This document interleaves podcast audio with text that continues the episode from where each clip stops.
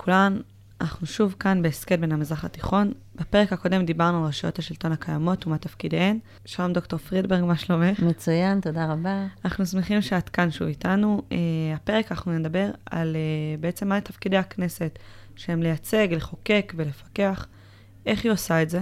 אוקיי, okay, אז אנחנו נדבר קודם כל על כל אחד מהתפקידים, נגדיר אותם, ואחר כך נספר איך היא עושה את זה. אז אחד התפקידים הכי חשובים של הכנסת הוא לשמש במה לייצוג דעות ואינטרסים. איך היא עושה את זה? בעצם שיטת, באמצעות שיטת הבחירות היחסית שנוהגת בישראל ומאפשרת ייצוגיות גבוהה של רוב חלקי החברה הישראלית. אבל, מהצד השני, השיטה הזאת פוגעת לא פעם במשילות, בגלל שיש לנו ריבוי מפלגות שנבחרות לכנסת, ויש קושי לא קטן להרכיב קואליציות, וקושי עוד יותר גדול לתחזק אותן. זאת ועוד, בשנים האחרונות תפקיד הייצוג הולך ונשחק. הסיבה היא עליית במות חלופיות, שבהן נוהגים מנהיגי המדינה לשטוח את חזונם ולשאת את נאומיהם החשובים, כגון כנסים יוקרתיים, ועידות כלכליות וחברתיות חשובות, מליאת הקונגרס האמריקאי, אוניברסיטאות וכדומה. מגמה זו פוגעת בתדמית הכנסת כגוף מייצג, למרות שבפועל ההחלטות מתקבלות רק שם. תפקיד אחר של הכנסת הוא לחוקק. הכנסת היא הגוף המחוקק של ישראל, ואין מוסד שלטוני אחר שרשאי לחוקק חוקים, אלא אם היא הסמיכה אותו לכך, והכוונה בהסמכה, אתן דוגמה, הכנסת מסמיכה את הרשויות המקומיות אה, לחוקק חוקי עזר עירוניים. חקיקה יכולה להגיע משלושה מקורות, מהממשלה, ואז זאת תהיה הצעת חוק ממשלתית, מהוועדות, ואז זאת תהיה הצעת חוק של ועדה, ומחברי הכנסת, ואז זאת תהיה הצעת חוק פרטית. הצעת חוק ממשלתית צריכה לעבור שלוש קריאות, וגם הצעת חוק של ועדה צריכה לעבור שלוש קריאות, הצעת חוק פרטית צריכה לעבור ארבע קריאות, אה, כלומר גם את הקריאה הטרומית, כדי לוודא שחברי הכנסת באמת יודעים במה מדובר ורוצים לקדם את הנושא הזה הלאה. תפקיד חשוב מאוד מאוד של הכנסת הוא פיקוח על הממשלה. המעקב הפרטני נעשה באמצעים רבים ומגוונים, ועדות לסוגיהן, ועדות קבועות, ועדות זמניות, ועדות משנה, ועדות חקירה פרלמנטריות ועוד. שאילתות, הצעות לסדר יום, אישור התקציב, ויש לנו עוד כמה כלים שעומדים לרשות הכנסת כדי לפקח על הממשלה.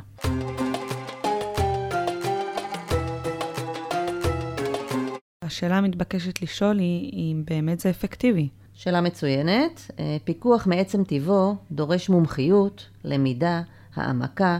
הוא לא נותן תוצאות בטווח המיידי, אלא בעיקר בטווח הארוך, אם בכלל.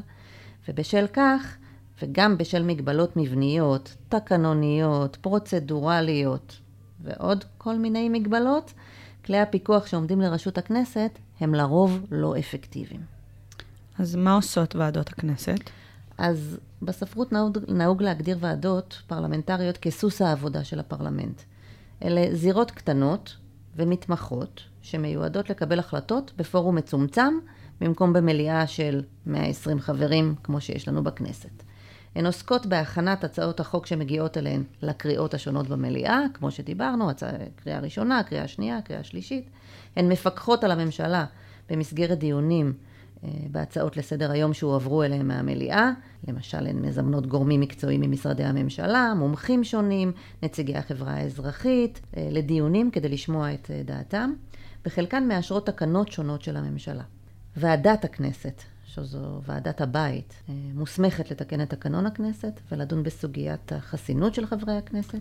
כמה ועדות יש היום בכנסת? כיום מכהנות בכנסת 15 ועדות קבועות, ועוד אה, מספר לא מבוטל של ועדות אה, מיוחדות וזמניות, שזה בהחלט מספר לא מבוטל. איך מחליטים מי נמצא, באיזו ועדה ועל מה דנים? אוקיי, אז המקומות בוועדות שייכים לסיעות הכנסת, תוכלי לתת לנו הסבר קצר מהן סיעות הכנסת? סיעות בעצם זה הזרוע הפרלמנטרית של המפלגות שמתמודדות בבחירות. בראשית כל כנסת נבחרת מתכנסת הוועדה המסדרת, שזו ועדת כנסת זמנית, שחברות בה כל סיעות הבית. ותפקידה לחלק את המקומות בוועדות לסיעות השונות, לפי יחסי הכוחות במליאה. בכל ועדה, סיעות הקואליציה יקבלו יותר מקומות מסיעות האופוזיציה, כדי לייצר רוב קואליציוני שיוכל לקדם את החקיקה שהממשלה מבקשת להעביר בהתאם לקווי היסוד שלה. יו"רי הוועדות ברובם מגיעים מהקואליציה, חלוקת התפקידים בדרך כלל תהיה לפי הסכמים קואליציוניים, ומיעוטם מהאופוזיציה. כך למשל, יו"ר הוועדה לענייני ביקורת המדינה, ועדת הפיקוח של הכנסת, חייב על פי התקנון לבוא משורות האופוזיציה, אבל יש לנו גם אה, מסורתית ועדות שניתנות לאופוזיציה, כמו למשל הוועדה לעניין, לקידום מעמד האישה, mm-hmm. לפעמים ועדת הכלכלה. Okay? אוקיי? כל, כל סיעה מחליטה בעצמה אה, איך לאייש בעצם את המקומות שהוקצו לה. האם הוועדות הן יעילות? שאלה מצוינת. ככל הנראה, אה, התשובה היא אה, רק באופן חלקי. יש מגבלות רבות שפוגעות באפקטיביות של עבודת הוועדות. חברי כנסת רבים, בעיקר מהקואליציה, חברים בכמה ועדות בו זמנית, על מנת לשמר, כמו שאמרנו, את הרוב הקואליציוני בכל ועדה. מאחר והן מתכנסות באותם ימין ובאותן שעות, לפרק זמן קצר יחסית, חברי הכנסת שחברים בכמה ועדות בו זמנית לא יכולים להשתתף ברוב הדיונים, והנוכחות בהם דלילה. בנוסף, אין חפיפה בין הוועדות לבין המשרדים הממשלתיים, כלומר הוועדות בנויות לפי נושאים ויכולות להיות אחראיות על מספר משרדים ממשלתיים בו זמנית. הדבר מקשה מאוד על ההתמקצעות של חבריהן. עוד אני יכולה להוסיף את הסיוע המקצועי שעומד לרשות הוועדות, שהוא מועט ביחס לממשלה, מה שפוגע בהתמחות שלהן. הן גם לא מוסמכות להטיל סנקציות משמעותיות כנגד מי שזומן לדיונים ולא הופיע. כל אלה הופכים את העבודה שלהם לפחות יעילה.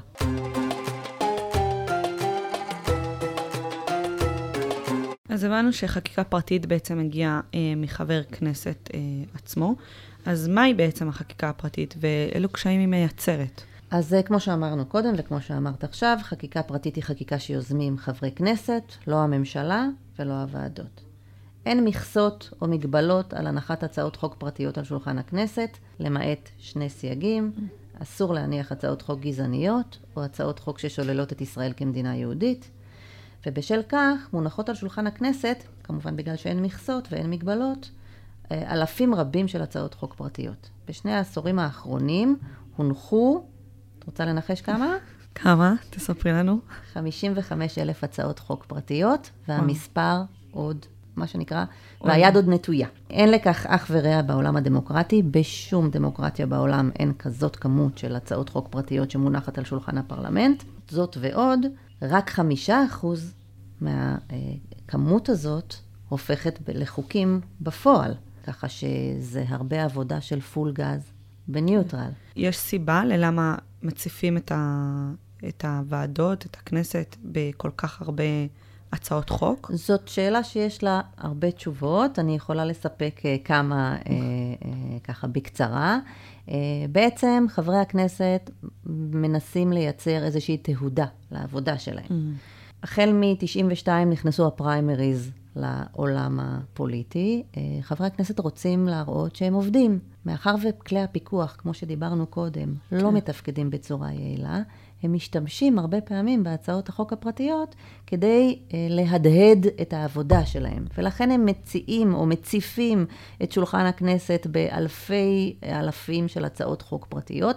הם יודעים שזה לא אה, יתקדם, אה, שהרוב לא יתקדם לשום מקום, אבל יכול להיות שהם קיבלו איזושהי תהודה, איזושהי כותרת באחד האתרים, או יכולים להדהד לבוחרים שלהם, שהנה הם עובדים למענם. הלוביסטים, הלוביסטים נכנסו לכנסת mm. משנות ה-90, וגם הם דוחפים לחברי הכנסת הרבה מאוד הצעות חוק פרטיות כדי לקדם. אמ, אז יש לנו אה, מגוון שלם של סיבות אה, כדי... אה, ש, שמסבירות את ההצפה הזאת. שמסבירות את הכמות הגבוהה הזאת. כן. מה הבעיה בעצם עם כמות כזאת של הצעות חוק? אילו קשיים הם מייצרים? א', זילות, זילות של החקיקה.